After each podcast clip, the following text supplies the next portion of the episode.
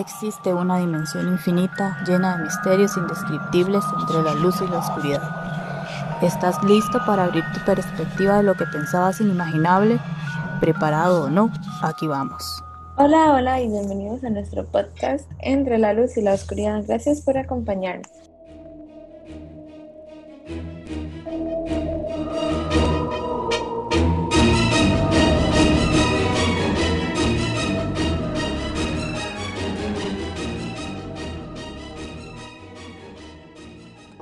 Segundo episodio del especial de terror llamado Detrás de la creación, donde conversaremos acerca de, lo, de lo que a nuestra opinión son de las mejores películas del género y aparte se mezclan con hechos de la vida real.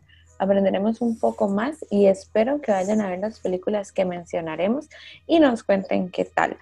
Si les gustó, si les dio miedo, recuerden que siempre estamos pendientes a sus comentarios y que nos pueden encontrar en Instagram como entre la luz y la oscuridad. Hoy con ustedes, una vez más, yo soy Andreina, saludos a todos, me alegra mucho poder compartir con ustedes en este nuevo programa acerca de películas escalofriantes, ya que me encanta ver películas de todo tipo y qué honor tan grande poder comentarlas con todos ustedes y mis compañeros de programa. Hola chicas, hola a todos los que nos están escuchando en este momento. El programa de hoy va a ser súper interesante y escalofriante. Hola a todos y todas, mi nombre es Diana y qué gusto que nos encontramos hoy nuevamente y espero que estén listos para escuchar esas historias sobre el detrás de las películas de terror que están basadas en hechos reales. Hola chicas, sí, espero que los oyentes y ustedes esta vez en esta ocasión disfrutemos de este tema tan distinto a la vez que nos genere miedo, pero intriga. Hola chicas, qué gusto compartir con ustedes. Me encanta la idea de conocer esos datos extra que cada una va a dar de las historias en que se basan las películas de terror y espero que para los que escuchen sean también súper fascinantes.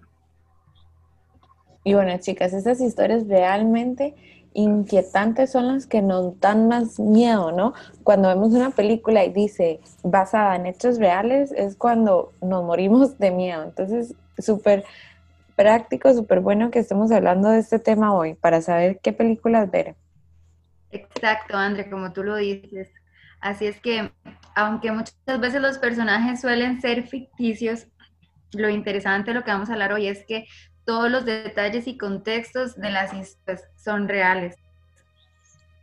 Claro, en algunos de estos films participan de la mano del director las personas que tuvieron las vivencias, es decir, lo hacen juntos para que sea algo más real y sea y no se pierda ningún detalle, que las historias sean contadas lo más real posible.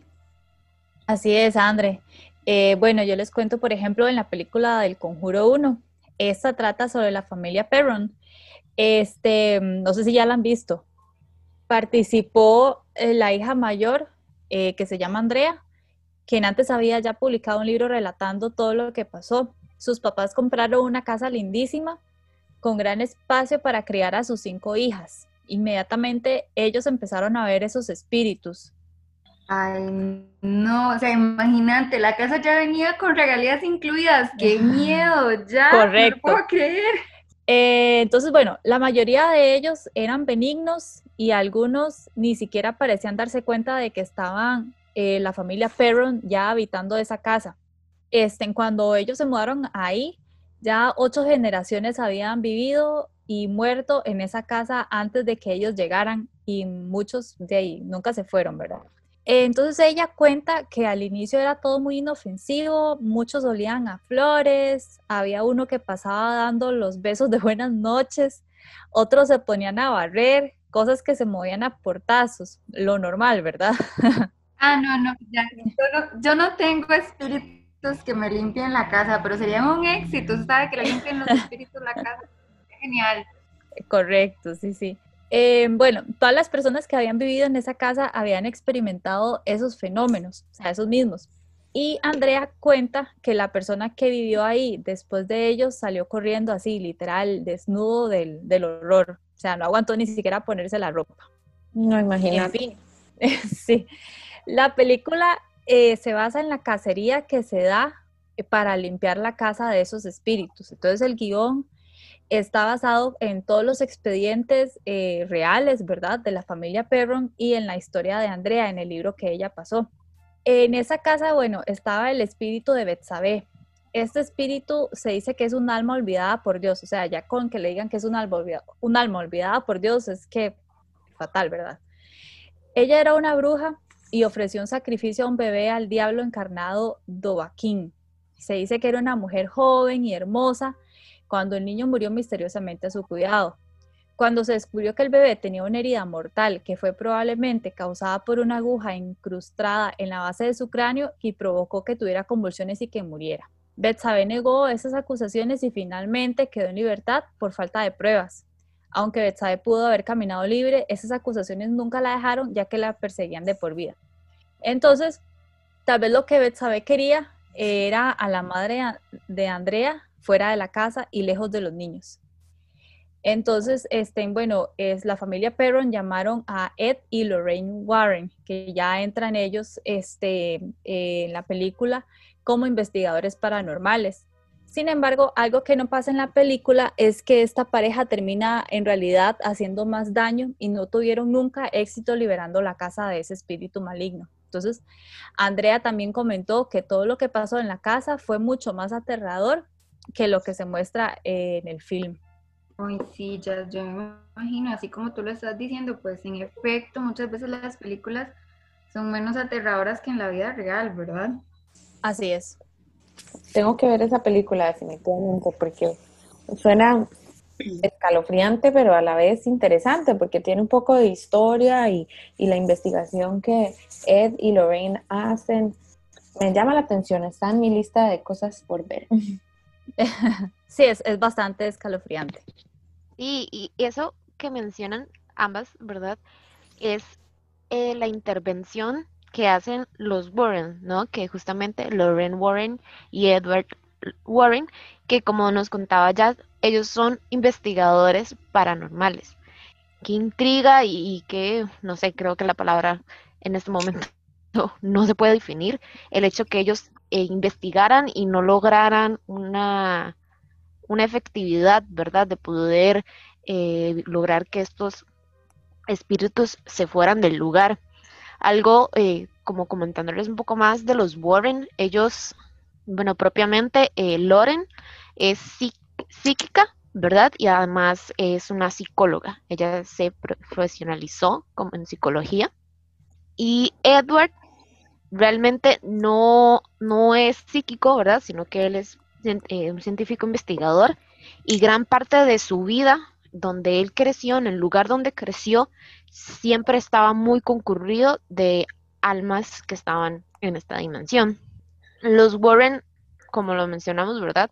Ellos hacen una gran cantidad de investigaciones, ¿verdad? De estos eh, eventos paranormales con el fin de bueno, primero verificar si realmente era algo que no se pueda comprobar científicamente, ¿verdad?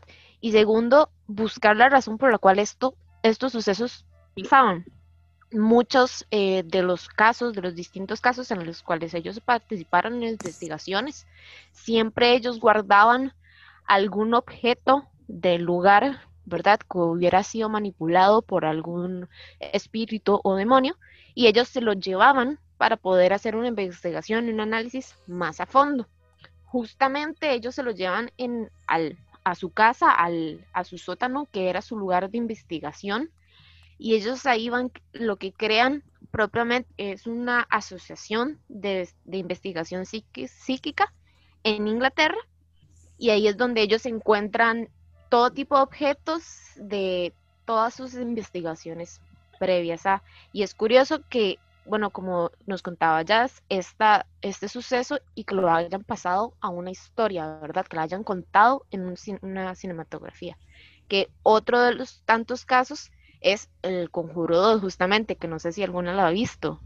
Sí, sí, bueno, yo solo pido que ya no pasen estas cosas porque ya no tenemos a los Warren con nosotros, entonces, por favor. es que, e incluso la, la, la, la familia no es como, digamos, sus hijos, bueno, su hija, no es no siguió como con esta línea, ¿verdad? Sino que ella no, no, no, no era de su agrado y claro, ellos eran como todos unos reconocidos en esta área, ¿verdad? Ella sí tiene el don, que se llama Judy, que es la hija de ellos. Ella tiene el don, pero no lo ha desarrollado tanto como sus padres, no se ha enfocado tanto como en esa parte, por así decirlo. Entonces, como que el legado prácticamente que está quedando ahí, solamente que el museo todavía, ¿verdad? Está vigente. Sí, de hecho lo tiene el, ¿cómo se? El esposo de, de la hija, es el que lo maneja. Estaba viendo una de las, una entrevista que a la hora de que se promocionó en el año 2012, 2013, que es cuando se promocionan estas películas, que de hecho eh, Loren aún está en vida, ella menciona algo que es como, no sé, que a mí me resaltó mucho de cuando ella habla, ¿verdad? Porque le hacen una gran cantidad de preguntas sobre el tema, pero algo que ella dice, ¿verdad? Es que agradece el haber hecho estas películas debido a que es un medio por el cual puede llegar este mensaje a las personas que no, tanto que crean o no, pero que realmente estos sucesos pasan, ¿verdad? Como que no es una simple, una simple historia que alguien se inventó, ¿verdad? Sino que realmente es algo que pasó y que ella estaba como satisfecha y contenta comunicarlo, ¿verdad? Y que la gente se enterara de esto, ¿no? Increíble la labor que, que hacen esta, esta familia, porque sea como sea, nos están cuidando, ¿no? Y, sabemos que en, caso de que algo pase basado en su experiencia, ya sabemos más o menos cómo qué podemos hacer, ¿no? Bueno, yo les voy a hablar de otra película terrible que tiene un montón de misterios a su alrededor y que también es un clásico del cine y de, especialmente en este en este género de terror, de suspenso y así. Esta película se llama Poltergeist. Yo no sé si la han visto, es de 1982, eh, producida por Steven Spielberg. Es como el clásico de miedo. Exacto, es el que todo el mundo debería ver al menos una vez. Tienes que contarme porque ni tan siquiera había escuchado el nombre. Pues después de este podcast te vas directito a ver esta película porque te va a encantar. Es una película que se llama, bueno, Poltergeist, eh, Juegos Diabólicos. De hecho, fue el primer éxito de, gran éxito de Steven Spielberg, ¿verdad? Todos sabemos quién es Steven Spielberg, un gran productor de cine. Y bueno, básicamente la película trata y cuenta las inquietantes cosas que le pasan a una familia que vive en, en los suburbios, un barrio tranquilo, una familia tranquila, y que pues se muda a esta nueva casa y que empiezan a, producir sucesos muy extraños. Este, la razón de por qué se llama poltergeist es que poltergeist es una palabra alemana que significa fantasma que hace ruido. Entonces es un fenómeno paranormal que provoca sucesos de la naturaleza violentos o que no se pueden explicar científicamente y que son producidos por un ente imperceptible. O sea, cualquier fenómeno que suceda en cualquier lugar podría considerarse como poltergeist, digamos, cualquier sonido ahí raro o que lo que hablábamos en el podcast anterior, creo que muchos de esos sucesos podríamos llamarles poltergeist, ¿verdad? Y como lo que estaba contando ya, eso de la familia de la película El Conjuro, ¿también se le podría llamar así o, no? Yo creería... Porque son sucesos parecidos. Yo creería que sí, que también, ¿verdad? Porque como es así inexplicable y son un poco violentos. Imagínate ese que le daba besos de buenas noches. ¿Te imaginas ese de buenas noches? Sí. que son fenómenos así como poltergeist. Sí. Y, y, bueno, esta película, este, se le considera una película maldita porque no van a, no van a creer lo que pasa. Todas las personas que han participado en la película, que actuaron o, o estuvieron de alguna forma relacionadas con la película, después de la película, de grabar la película, producir la película, les han pasado muchísimas cosas y muy extrañas, por eso se le dice que tiene una maldición. Y bueno, eh, por ejemplo, Dominique Dunn se, eh, fue asesinada por el novio, eh, Heather O'Rourke es la que hizo a la, a la niña, a, Carol Ann, la chiquita que se ve al frente del televisor, ella fallece a los 12 años. Ella hizo la película como a los 3, 4 años y lamentablemente falleció a los 12 años víctima de una estenosis intestinal. Sí. Wow. No, no, increíble, ¿verdad? Porque una niña, de, dicen que a ella la asustaban tanto a la hora de grabar la película que, que, o sea, puede ser algo relacionado a eso, porque imagínate una chiquita grabando a los cuatro años esas escenas tan escalofriantes. Todo seguro que los papás la que la, la, pusieron o la tomaron como, como opción, digo yo, ¿no? A los cuatro años. Eso la niña no sabe está haciendo. Exacto, yo me imagino que, que, ahí la niña no decidió nada, los papás le ofrecieron el, el, el papel y, parece que, que, bueno, también es una historia este, interesante porque Steven Spielberg ve a la niña, a esta Heather O'Rourke, como en un centro comercial y él dice, yo quiero a ella para mi película, entonces pues va y habla con los papás y me imagino, y así fue como, o sea, ella no era como actriz o algo así, sino fue como que la vieron y dijeron, esta para la película y pues los padres accedieron y todo, pero dicen que la asustaban tanto que, que o sea, que lo que se ve en la película es, es miedo de verdad, digamos, no es actuado. Se imaginaron los papás también destrozados, al que, o sea, cuando la niña murió, ¿cómo pudieron haber quedado los papitos? Saber que fue parte de la responsabilidad de ellos. Sí, pobrecitos. Y bueno, también eh, Dominic Doom, la que hacía de la, de la hermana de Caroline, digamos, en la película Dana, ella murió en 1982, como les dije, asesinada por su pareja, o sea, la estrangularon, o sea, y todas son muertes como, como un poco trágicas, como, como van viendo, se puede ver como un patrón. Luego está Julian Beck, que él fue el reverendo Kane en la segunda parte, que Portergeist es, es una trilogía. Entonces, este, en la segunda parte, el, reverendo murió por un cáncer de estómago, inclusive durante el rodaje de la misma. O sea, se encontraba haciendo la película y fallece. Y luego Will Sampson interpretó a un brujo llamado Taylor en la segunda parte también, y él afirmaba ser un chamán en la vida real y murió en 1987 por complicaciones en un trasplante de corazón y de pulmón. En total, se dice que murieron cuatro personajes en total de las tres partes. O sea, imagínense. Y dicen que en la, hay una famosa escena de la película que es una piscina llena de esqueletos y de esos esqueletos son reales. Entonces, imagínense, o sea, y bueno, la película va, básicamente también es que eh, ellos viven encima de un cementerio. Entonces, todo eso envuelto y, como que todo eso sumó para que fuera esto una película, como dice el, el mito, maldita.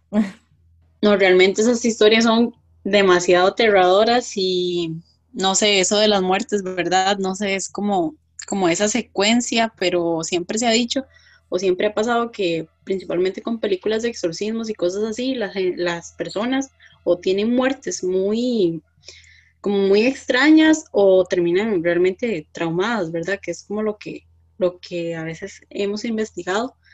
Y bueno, yo en este caso les voy a hablar sobre, propiamente sobre la creación de, de las películas de Annabelle, que tiene como una secuencia, ¿verdad? También con, para los que no lo saben, con las películas del conjuro y con todo este tema de los Warren, ¿verdad?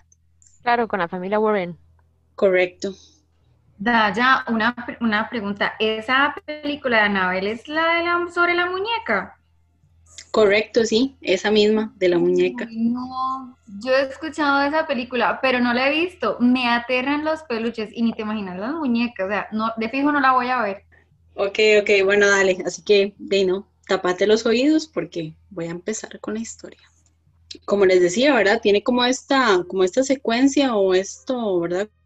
Con la familia Warren, ¿verdad? Y también con la parte del conjuro. En la película se representa la, muñeca como una muñeca, este, lo que es de, cerámica, más o menos, con una ropa de tela, cerámica o, o lo que llamamos porcelana. Se ve como una muñeca prácticamente del tamaño de una niña, pero la muñeca real, la, la, historia real, es una serie que se tiró hace muchos años en Estados Unidos, que es una serie que se llama Rahedian. Esas muñecas aún existen, aún son vendidas. son muy famosas realmente y es una muñeca totalmente diferente a la de la película, ya que es una muñeca de trapo, totalmente. Una muñeca de trapo con un vestidito azul y blanco, con cabello naranja. Y eh, todo empezó cuando una madre eh, le regala a su hija, en este caso se llama Donna, eh, su hija estudiaba enfermería y la señora vio una muñeca en un lugar y la vio muy bonita y este, se la regala a su hija.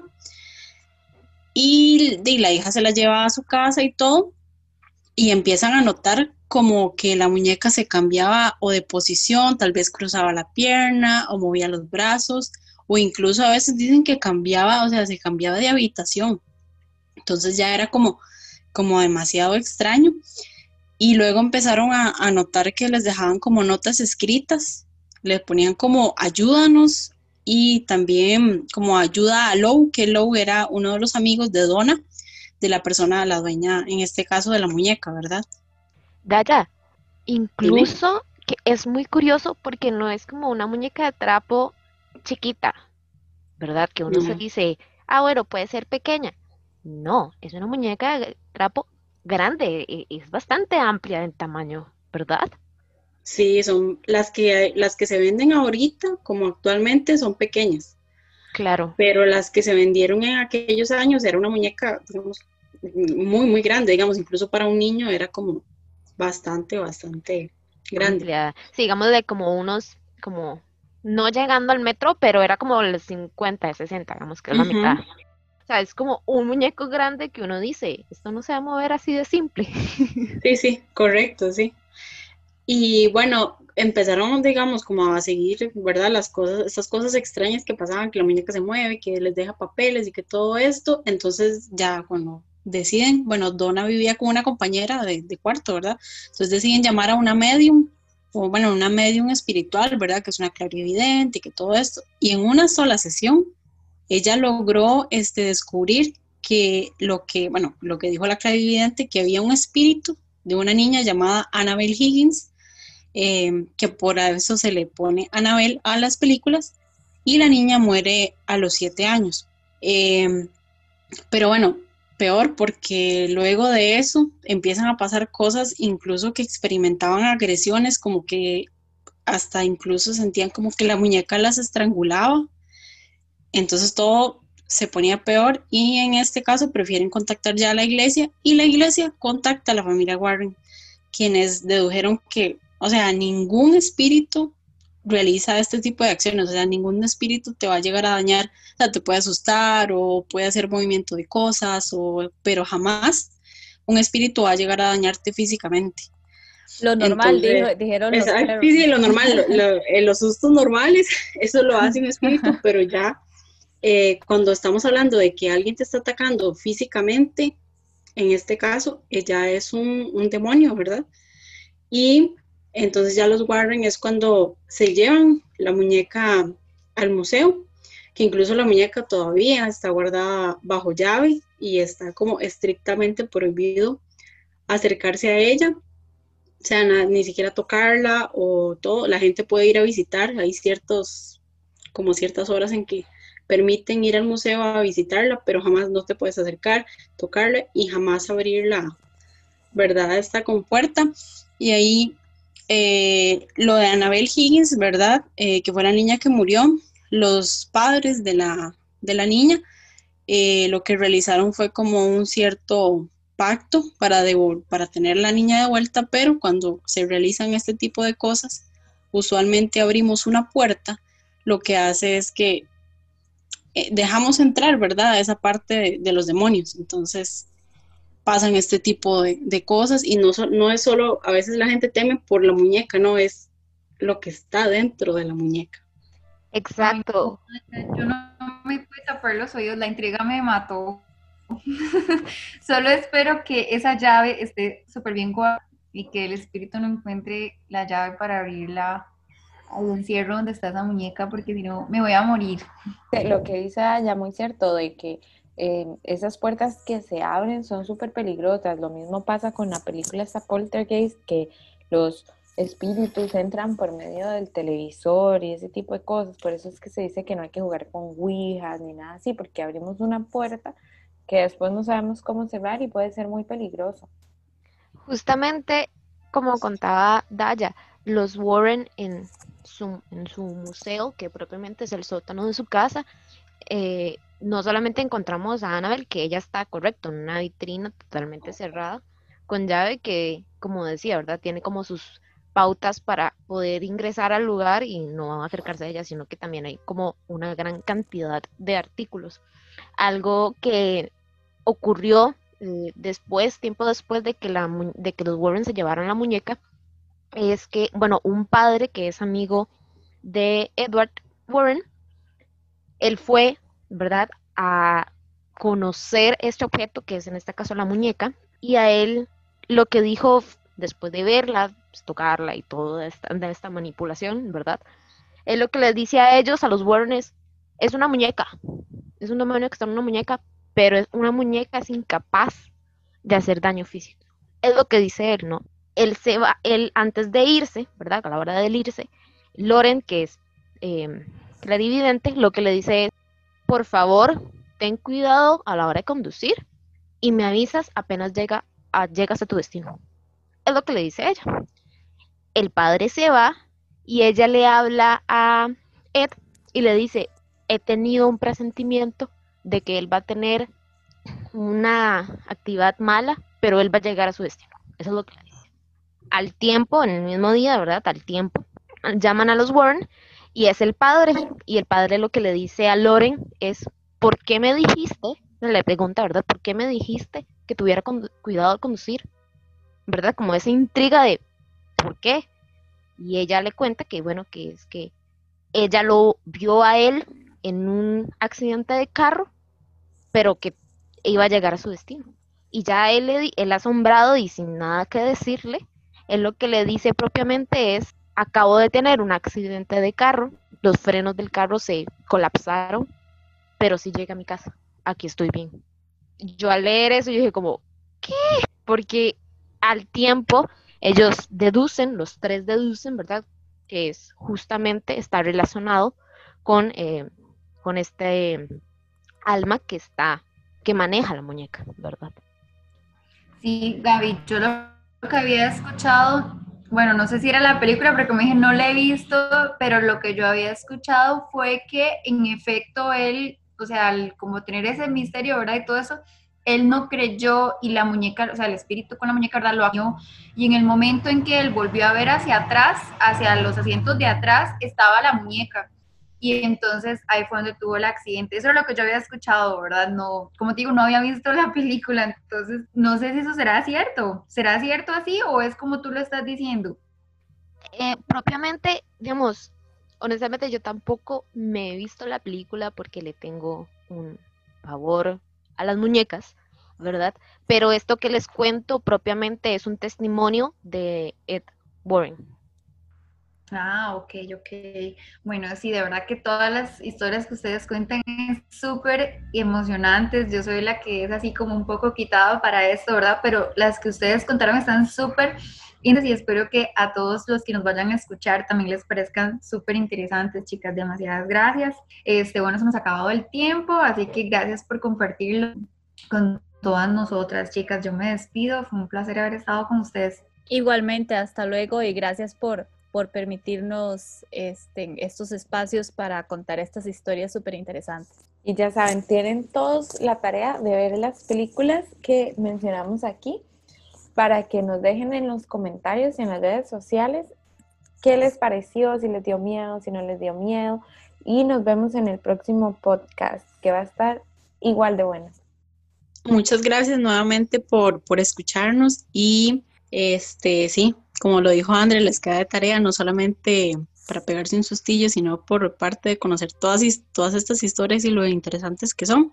Y nos vemos en la próxima. Muchas gracias y recuerden su podcast favorito entre la luz y la oscuridad.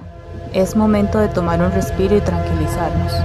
Tu podcast, ahora imprescindible, llega a su fin. Te esperamos en el próximo episodio, donde juntos descubriremos más enigmas y misterios entre la luz y la oscuridad.